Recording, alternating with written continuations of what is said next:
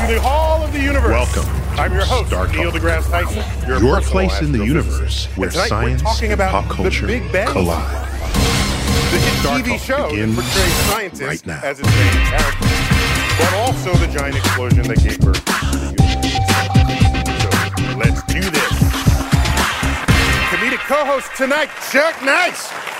My man. How are you, buddy? Always my man. Always good to see you. And joining us is my friend and fellow astrophysicist and StarTalk's resident geek in chief, Charles Liu. Yeah. All right. He's a professor at the City University of New York on Staten Island. Yes. And you're a fountain of knowledge of all things science and pop culture. That is true. And I'm If so you don't glad to- believe me, you, just- you watch. so we'll be tapping your geek expertise uh, tonight as we discuss the portrayal of science and scientists in the hit TV sitcom The Big Bang Theory. So, of course, in science, Big Bang Theory describes the origin of the universe. Yes. On TV, Big Bang Theory follows a group of sort of nerdy scientists, and it draws its humor from the science of the universe itself. So we have a clip from the show to demonstrate this fact. Check it out. How would you determine the ground state of a quantum system with no exact solution? I would guess a wave function and then vary its parameters until I found the lowest energy solution. Hmm. Do you know how to integrate x squared times e to the minus x without looking it up? I'd use Feynman's trick, differentiate under the integral sign. Yeah. Okay.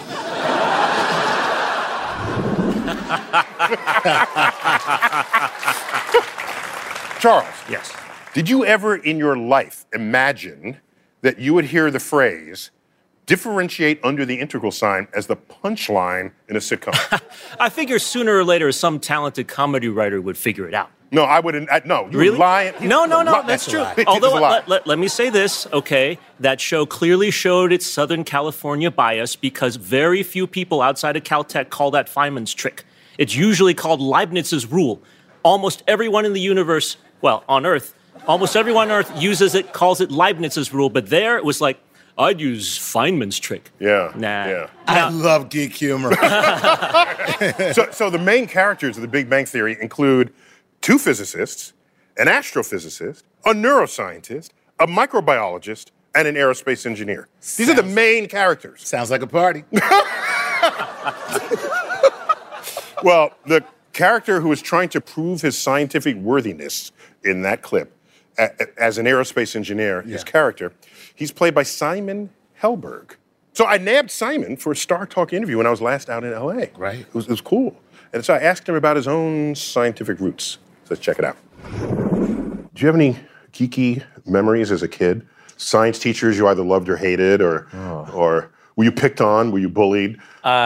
Well, those are separate, not by science teachers, if that's what you're asking. They always were pretty nice to me. Um, but I, I yeah, There I, are some bullying teachers occasionally. yes, that's true. I, I, I had a good. The science teachers were always the cool ones. Like we had one that was like definitely a hippie and had a ponytail, despite not having a lot of hair, and uh, which is maybe that's a science thing. I don't know how he did that. Um, It's the last gasp. yeah, yeah, yeah. And then he. It's better uh, than a comb over when you don't true. have a lot of well, hair. Well, yeah, he had to be kind of he had to be cool. So ponytail, despite no hair, I was impressed by science immediately. And then uh, he let us do open book uh, tests, which I thought was an act- Revolutionary in the day, maybe. It was revolutionary. They always they were always the ones that did a little outside the box. I had another in seventh grade, a really cool uh, science teacher. Uh, so I was very interested in science right off the bat. the cool thing was he was talking about uh, ponytails and comb overs Yeah, and yeah. that whole deal, which brings me to a. Uh, uh, uh, It scares me when you pull out your little three by five card. because I, I, I, I, I, I realized that science hair is a thing. It's a thing. Science hair is something. Charles, Yes. do you have? You teach. Yes. Do you have any quirky teaching styles? I use, Open book tests. I give open internet tests. Really? What is the point of higher education today? It's so that you can be better than a search engine, better than the app on your phone. Otherwise, who would want you to be part of their team? So they can get I- anybody to run the right. search engine or so. I'm not going to tell someone, hey, tell me on a test, regurgitate a fact like the diameter of a planet Jupiter. Okay? I'm I not going to do that because you can just look that up. Instead, I'm going to tell you, here's a planet. Here's a certain size of planet. Tell me what you think the center is made of. Tell me what you think how much of it is atmosphere, and tell me why. As Abraham Lincoln said, never memorize anything you can look up on the internet. Well, it's 100% true. So create a TV show about. You got me. You got me. if you create a TV show about science nerds, you probably should have some science geek street cred yourself. Okay? So not only had I interviewed Simon Helberg, I sat down with co-creator of The Big Bang Theory, Bill Prady, hmm. and I asked him about the origin of the show. Let's check it out. You know, Big Bang starts with uh, Chuck Lorre, who I created the show with, and we began talking about people that I knew in my previous career uh, in computer software. And I, I was a programmer and um, in the early days of microcomputers. And we started talking about those people, and Chuck felt that he hadn't seen people like that on television. And I agreed because the, you know, the, for lack of a better word, the, the, the nerd, you know, kind of character was portrayed in a very homogenized way. And I knew from being in that world that this was, you know, that this was, you know, this was Darwin's finches. There's a lot of different kinds of, of nerds and geeks, and you know, and all of that. And it's, in fact, it's a, it's a rich kind of community. It's a much more tolerant. In fact, if it weren't rich, you couldn't write 10 years of stories. Sure, sure, but but I knew this from living in the world, and and um, you know people people who are, for lack of a better way of saying it, wired a little differently, Right. whose whose whose outlook on the world is a little different. So when we were talking about characters like that, and that they weren't depicted on television, and we really wanted to get back to a world of sort of pure intellectual exploration, and we started talking about. Um, what are those fields? And Chuck and I are both science nerds. And at that point, it was very clear that we'd found exactly what we were looking for in terms of a, of a profession for the characters. Bill, do you realize that if you Google Big Bang Theory, your show comes up first and the creation of the universe comes up second? I like that. Well, so I, I also had to ask Bill Prady, how does he make sure every episode that he gets the science right? The writers get the science right because they know that if they're trying to put on a science show and they get some of the facts wrong, that we would call their stuff out. Hmm. They know this. And so let's see how they deal with this challenge. Check it out.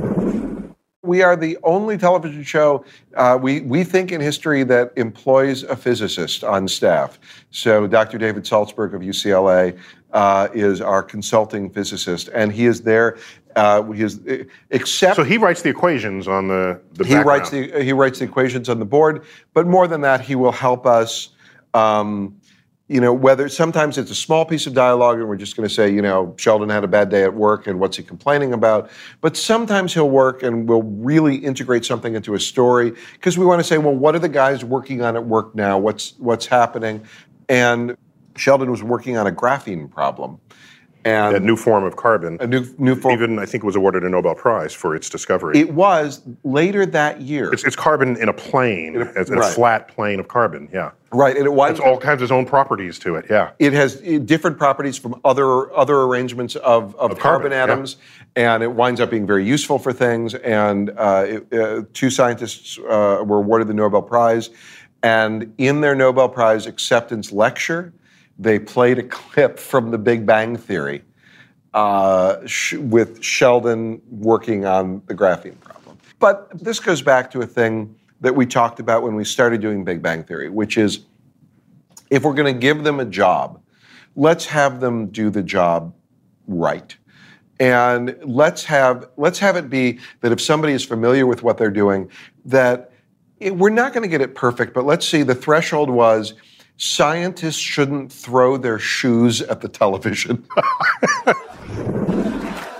Ah. Up next, we'll check out my own little cameo appearance on The Big Bang Theory returns.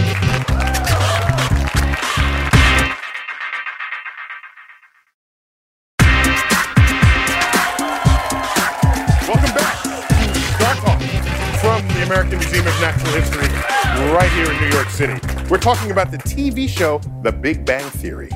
And I asked Big Bang Theory star Simon Helberg if he was surprised that a sitcom about scientists would actually work. Let's check it out. When you audition for the show and you Yeah. see the first few scripts, are you saying, okay, this will flop? This will, no one is going to get this. Who Um, cares about scientists? No, I think that uh, I think I no, I did not think This is uh, way back in 07 now. this is 06, yeah. No, I didn't. I didn't think that the show would flop. But I by this point, I I actually had gotten to a very sort of zen place with it, where I didn't think much about it. I just assumed. I just took Just it your next step- gig. I just said I'll do the pilot, and and and I will be able to do another pilot if this pilot doesn't, because that was kind of how I lived was pilot to pilot, failed pilot to failed pilot. But at this point, I thought, eh, this is it's it's a it's a very very good script, and I will just commit to this week of work. And then when we shot it, that that was the moment that I realized, oh, this audience. Uh, this audience is something kind of spectacular is happening here where it that nobody the hardest thing about shooting a pilot is nobody knows these characters and nobody knows the world and generally to set up characters in a in a world you need more than 22 minutes it's really really hard to do and and if you if you don't if And you the world it- is the world created in the show. Yeah. The universe of the show. Exactly. Not yes. And if you can do if you can do it in 22 minutes, usually you don't get to the joke until the last minute because you have to set it up for so long. So mm-hmm. it's not funny usually either. And somehow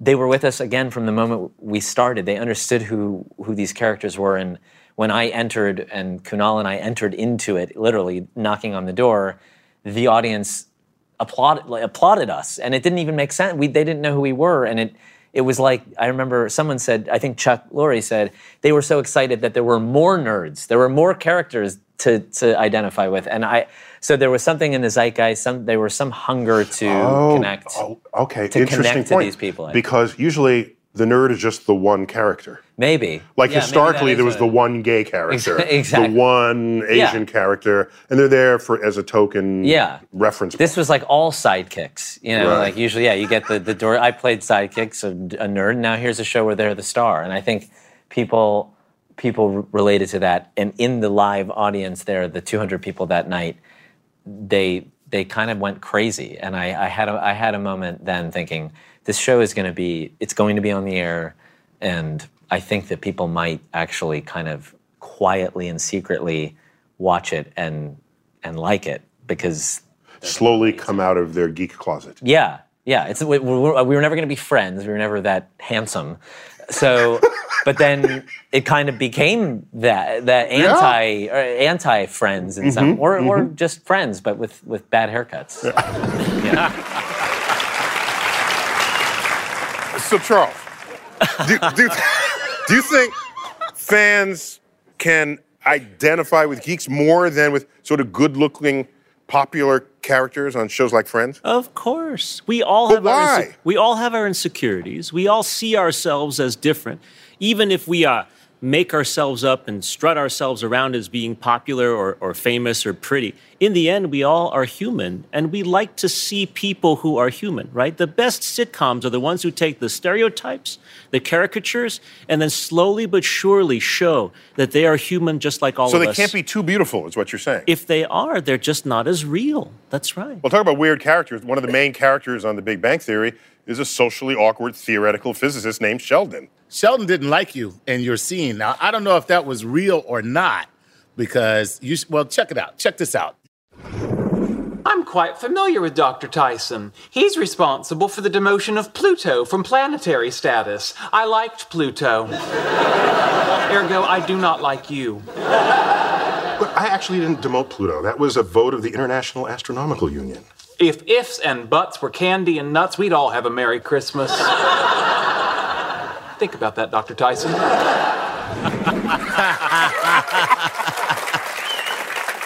So, actually, I did go home and think about it deeply.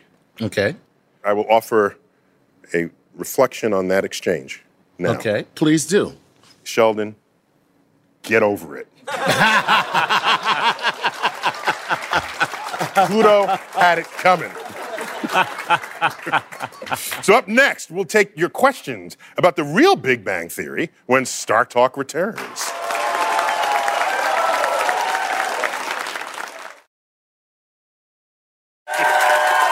Welcome back to StarTalk. We're talking about The Big Bang Theory, a sitcom named after the origin of the universe itself. An actor, Simon Helberg, plays an aerospace engineer on the show. But in real life, he had a question for me about the real Big Bang. Let's check it out. Okay, I, this is. I'm sure you can answer this really quickly, but uh, and I know there are theories about the, the moments before the, the Big Bang, not the pilot. moments before the Big Bang Theory pilot, I was on a show called Studio 60. I'll answer that question. No, moments before the actual Big Bang. What can I? How, is there a way to intellectually wrap my mind around what was going on before the Big Bang? We've tried, Okay. And the best discussions today, which have cogent arguments for why we should think this, is that our universe is part of a multiverse. Yes. And if you're part of a multiverse, you can step back in a higher dimension and say, oh, here's the universe that, that Simon Helberg and Neil Tyson are in. Mm-hmm. And that just expanded. It just began right there. That's its Big Bang. Right. And then it expands. And then comes the TV show Big Bang Theory.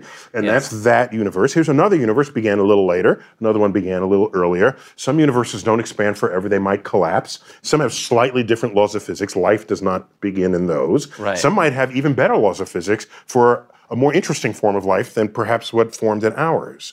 And so maybe the multiverse complex is what's eternal, Okay. and that doesn't have a beginning, or maybe Doesn't have a beginning, or maybe it does, but it is what spawned our universe. But what's the beginning? The very beginning. Doesn't that just when you think about it, don't don't your eyes just cross and you just Yeah, it, go to sleep? it's a it's a it's a philosophical, intellectual, and scientific frontier. Yeah. And plus, the universe never makes anything in ones. We thought Earth was special. No, it's one of eight planets. Right. Uh, the sun, the sun is special. No, it's one of hundred billion suns. The galaxy, no, one of hundred billion galaxies. These are discoveries Right. over the centuries. Right. But we have the universe. Right. Why would it only be one? Right. Let it be many, and Yeah. that would be just the next in the sequence of learning. Rules of three in comedy. I guess the universe is the funniest of them all, like you said. Sense of humor. But any more than three universes is not funny. That, I'll, I'll, I'll be sure to alert yes, them. please. Well, joining us now to help us get into the science of the actual Big Bang is theoretical physicist Janna Levin. Janna, welcome back. You're a professor at Barnard College at Columbia University. So, how would you describe the Big Bang? Well, I, I think that what How would you grade my answer? There? I thought your answer was excellent, actually. So the idea of a scientific notion of the origin of the universe, we know dates back not to Einstein himself, actually, but to people who were trying to solve his equations, and realized that it was the universe was really unstable to expanding. Unstable to expanding, meaning Yeah, it- the it's, it's going to do that all by itself. Yeah, it just it's really hard to stop it. And if you run the movie backwards, there's this inevitable implication that everything was closer together. The entire universe was closer together, and as you imagine going further back in that movie, there must be, have been this catastrophically high energy event. And there's no other alternative. Okay, now he asked what was around before then. Where do you Right. where do you come where do you land on that? So I think if you start to say, how long was it before the Big Bang?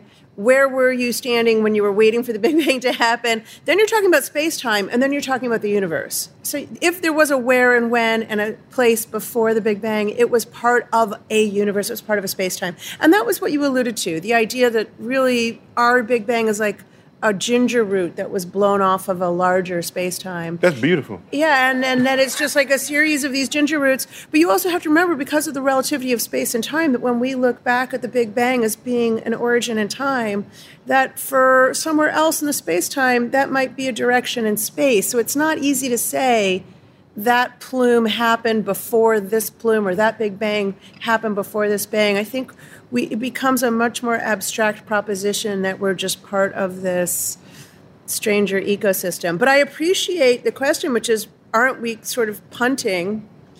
Where did that come from? Right, Right. Where right. did the original plume root come even from? for even for the multiverse. That's right. Or has Right. w are we back to Einstein's intuition, which was that it was always there, and maybe in some sense there's always been a space time, and it's just our little, our little plume that's. So, so how do you get across the concept of something that might not have had a beginning? that freaks people out. Yeah, I mean, I, I remember when I was a both kid. are freaky. The idea that the universe has a beginning it requires a lot of Yeah, I both explanation, weird. and the idea they're both weird, Yeah, yeah, right? right. When all your options are weird, you know, it's like pick and choose, I've, grab I've one. been there. I, I just remember, I'm old enough to remember Yeah. the Kennedy assassination Yeah. and his funeral at, at Arlington Cemetery and in, in Virginia. And they had this flame, Mm-hmm. and it was called the Eternal Flame. And it was, and I, how old am I? I'm like five years old, and it's like, eternal? Whoa. What does that even mean? But then I got all geeky on it. I said, don't they have to put fuel in it? That- how- There, oh, you started early. Yeah, If only there was Twitter back no, but, then. but it was the concept of something that was not finite. Yeah. That it was my first encounter with the non-finite. Yeah. And so the Big Bang is all about the non-finite. You got to live in that. Uh, So Charles, you, how do you teach the Big Bang? Any differently from uh, Janna? What I like to convey to my students is that we have to stop thinking of time as this one thing that we're all stuck on. Each universe or sub-universe or multiverse has multiple directions in time. Just as we can think of left, right, up, down, forward, backward, we can think of time as going forward and backward, but it'll be different times in different parts of the multiverse if it exists. Okay, I'm more confused now. Than Right. Mm-hmm. it, it starts getting confusing, but then it starts making more sense if you start realizing that you don't think of time as this thing where something has to be before it, something has to be in the present, and something has to be after it. That's Okay, you- only true in our universe. You are invoking wibbly wobbly timey wimey. I'm evo- No, I'm, I'm actually evoking string theory. Okay. When we go to 11 dimensions, some sort of supersymmetric bulk, you can think of universes or versions of universes with more than one time dimension or different time dimensions altogether.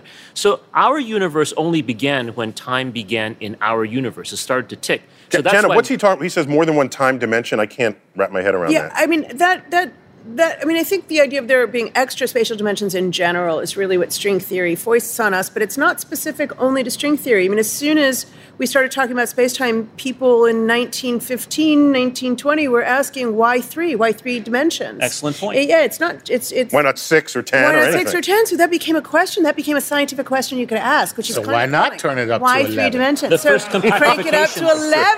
eleven. It's eleven all the way. Crank it up to 11. That's all I'm first com- saying. Wait, wait, So, so Janet, how do you how do you communicate what was around before anything was around?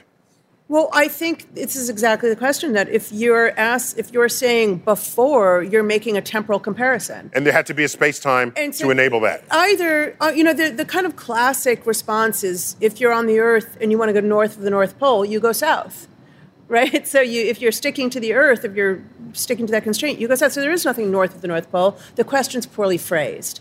But I don't think we think like that anymore. So we can't say what's before the Big Bang. The question is poorly phrased if our universe is the only universe. Gotcha. But if it's Okay. not in the sense that you're describing of the multiverse, then we can say, oh, there is a space and a time prior. But it, it, you know, they might not look at the Big Bang as being in the future. They might look at it as being in a spatial I love it that our feeble existence in this universe prevents us from possibly even knowing how to ask the right question. Yeah. Well, our StarTalk fans have their own questions about the science of the Big Bang, which takes us to the fan favorite section of StarTalk called Cosmic Queries. Yes.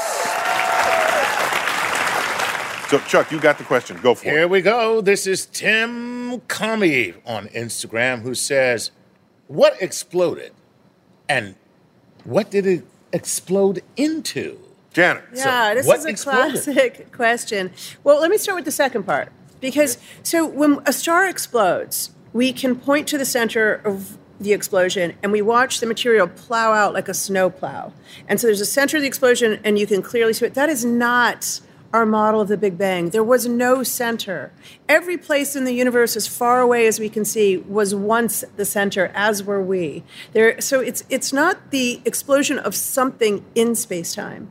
It is sort of the eruption of space time itself being created in that moment and stretching. Tim just answered back. I don't know what What? you're talking No, about. no, no, it was good. No, that was a beautiful explanation, actually. That, You that know, was I- beautiful. It was very eloquent. One thing that I really like to think of sometimes is like if you made a map of the universe, And you just imagined focusing on the legend. And the legend, the map was static. You know, it was telling you the distance between us and Andromeda, or the distance between us and a different galaxy. And the legend is, is telling you that that distance is increasing over time, the universe is expanding. If we run it backwards, every single point in space gets closer and closer together. right. But it's only happening at the level of the legend. Right. So nowhere on that map, imagine it's infinite and you slide it around. Nowhere on that map can you point to the center. It's just that every place collapses to nothing. Mm. Very cool.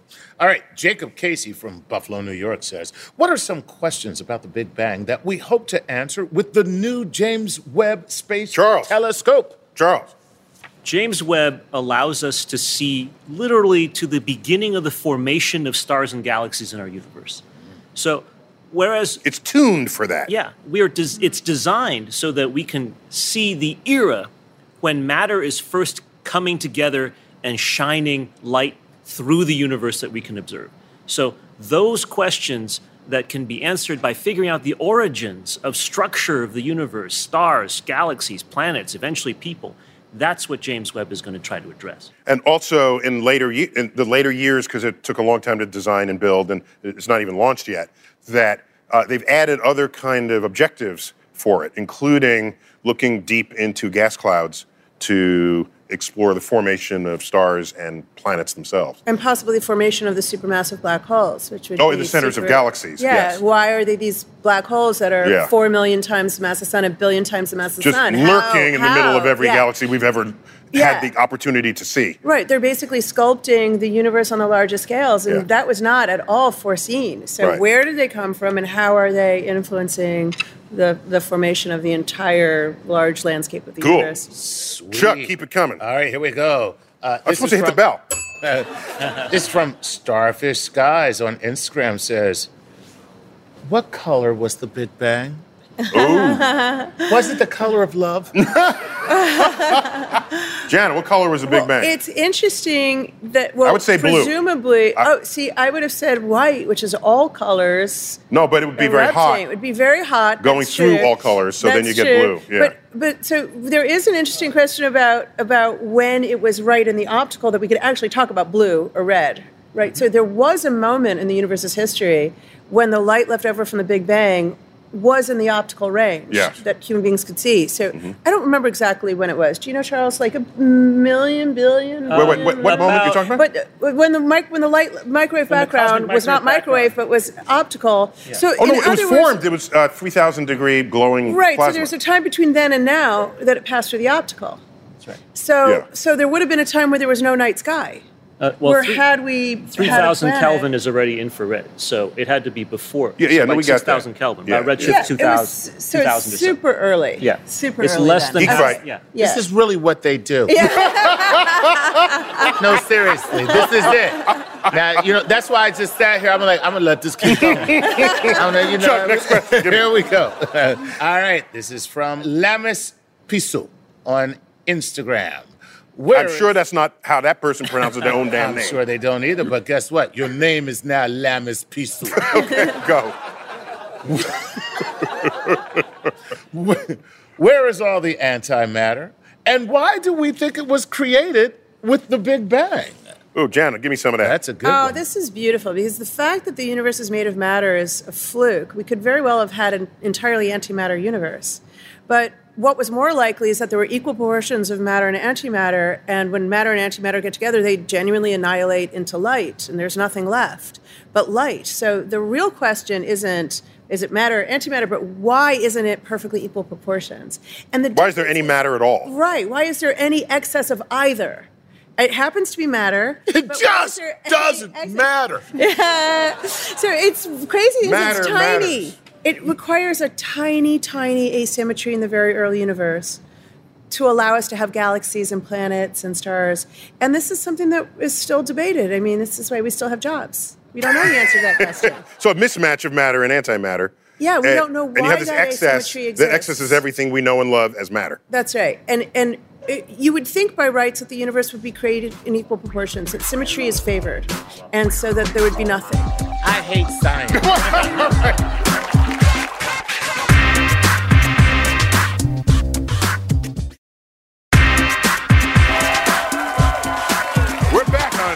Talk from from the American Museum of Natural History.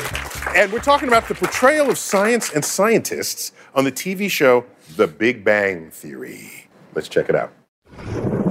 It's always a challenge to tell stories about flawed characters and respond to a hope that all characters be portrayed without flaws. When you talk about a difference, say, in Penny's experiences as a sexual human being and Leonard's experiences as a sexual human being, one of the things that we've said about these people is that Penny was more social and Leonard was less social. And it's kind of a mathematical truth that people who are more social have more opportunities for sexual experiences than people who are less social. The, I, I will defend the portrayal of Leonard and his sexuality with this pathetic explanation, which is for the first season, Leonard's sexual history was my sexual history. His awful. Can we cut there? Uh, but, but I'm just I'm just going to say his Okay. his awful.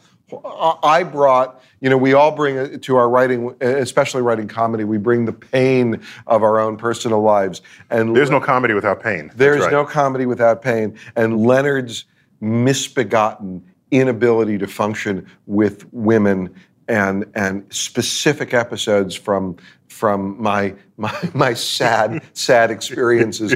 I gave them in the first season to Leonard, and um, so I, I will say that if the audience takes issue with the portrayal of a nerdy guy as being inexperienced sexually and unsuccessful with women, then all I can say is, well, yeah, but I lived it. Okay.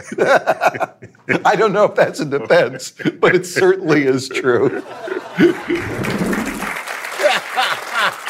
So, Chuck, is there no comedy without pain? Is that a true? Is that a true thing? Uh, Did we all just laugh at his pain? no, I guess so. So, so you agree? yeah. Okay. N- okay. Nobody wants to hear anything. Uh, there's, hey, my life is great. That's not funny. That's not funny. Yeah. Okay. So, Janna, is would you? I mean, it's it, it's a I'm sick- nervous No, no, no. We got you here. about this line of reasoning. I don't know. So it's a sitcom, and they're fictional characters. Mm-hmm. But do you do you feel? I mean, you emanate from a nerd community, a, a nerd culture, I should say. Mm-hmm. Then, do you see it as an unfair treatment of the geek set that they're portraying nerdy scientists who are socially awkward? I don't think it's terribly interesting if everything we do is incredibly balanced and has a perfect, you know, th- that's anodyne. And it is fun sometimes to focus on the disastrous extrapolation of the extreme. And, and it amuses us because I think we all see a little bit of ourselves in it. We'd like to think we're not, you know, emblematic of that particular extreme, but we see a little bit of ourselves. Right. But just it's a Just it's a taste as the of writer it. did. Yeah. Just enough to say, "Whoa, that's a little hitting home, a little too." Yeah. And in fact, for him, it was hitting home exactly Yeah, for Bill Prady. Right. But that's the role of fiction, too, to, to allow us to indulge in the extreme. That's right.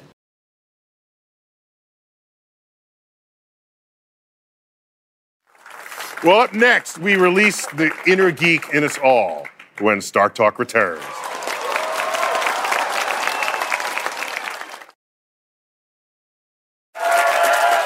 Welcome back to StarTalk from the American Museum of Natural History, Hall of the Universe. We're talking about the mega hit TV show, The Big Bang Theory. I asked actor Simon Helberg why he thinks a show about geeky scientists is so popular. Let's check it out.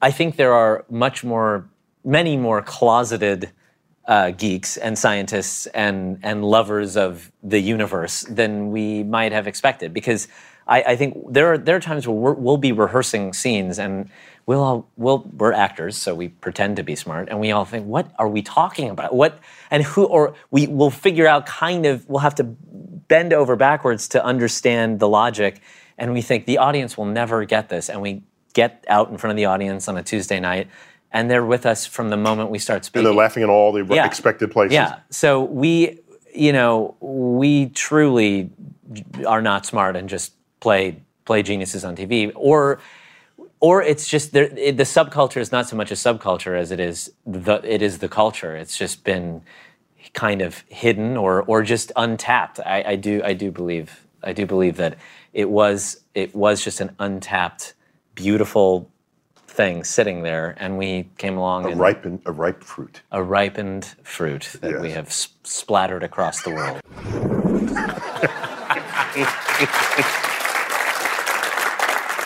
So, Charles, do you think geek culture has become geek chic? I'll take it one step further and say geek culture has always been the culture. Have you ever imagined whether Michelangelo or Leonardo da Vinci were cool kids? They probably weren't. But today, that's all we talk about when we think about the Renaissance or the beautiful works of art or the amazing discoveries of the past. So the answer is yes. Geek culture is the culture, and it always will be the geek culture. So, let me ask the two of you, each of you, what advice would you give to shy geeks who are either in the closet or otherwise sort of suppressing their inner geekitude? It gets better. the questioning. um, I think that we're acknowledging that there's something really beautiful in people who are intensely focused on something they're profoundly curious about, and that lack of a filter. You know, the awkwardness of these characters. A lot of it is just the filter. There, there's no f- false front. Right? Right. They just are There's, right there- there there's no facade. there's no facade and there's something about that that's incredibly lovable so here are the, all these people watching this and loving these characters i think the advice is you know having no false front is lovable go for it Well, another lead character on The Big Bang Theory is a scientist played by actress Mayim Bialik. And she's also a scientist in real life and a former guest on StarTalk. She's a neuroscientist professionally. And this is a fictional character, but who happens to be a real scientist. That's just a, a curious fact. I'm wondering, Janna, w- were you influenced by any fictional role models?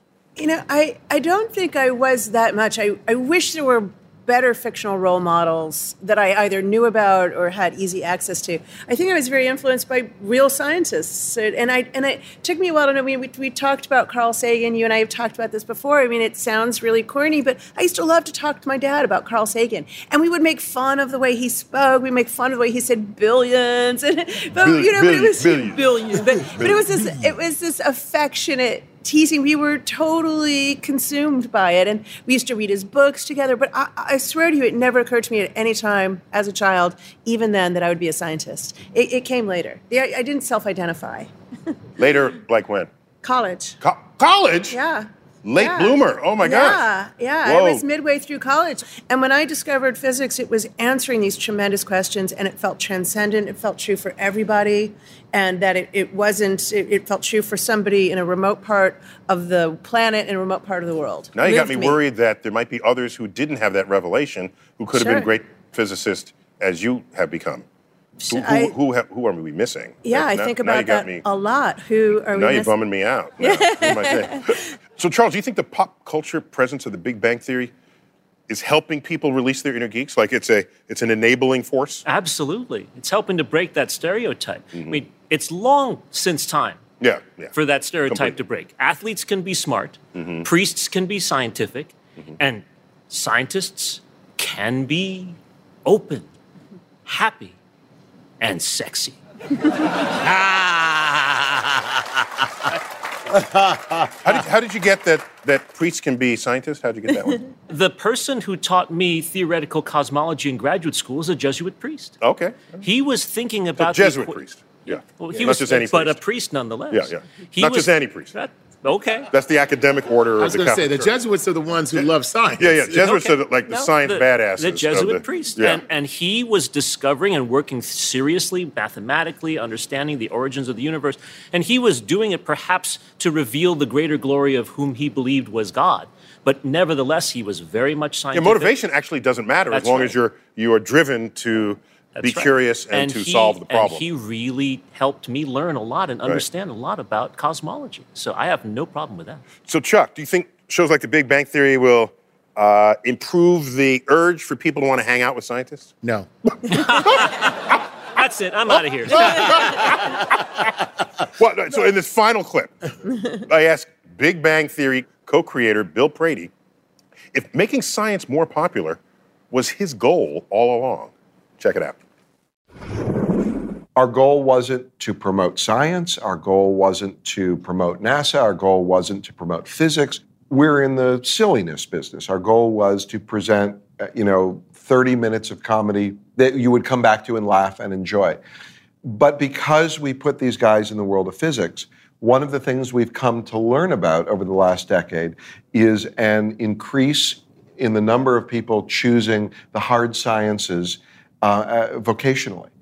And um, for a lot of people, they pointed to the Big Bang Theory saying, I didn't know that science class, which I enjoy in school, I didn't know that's actually a job you can have in life. And uh, an, un, an unintended thing, but kind of a wonderful thing.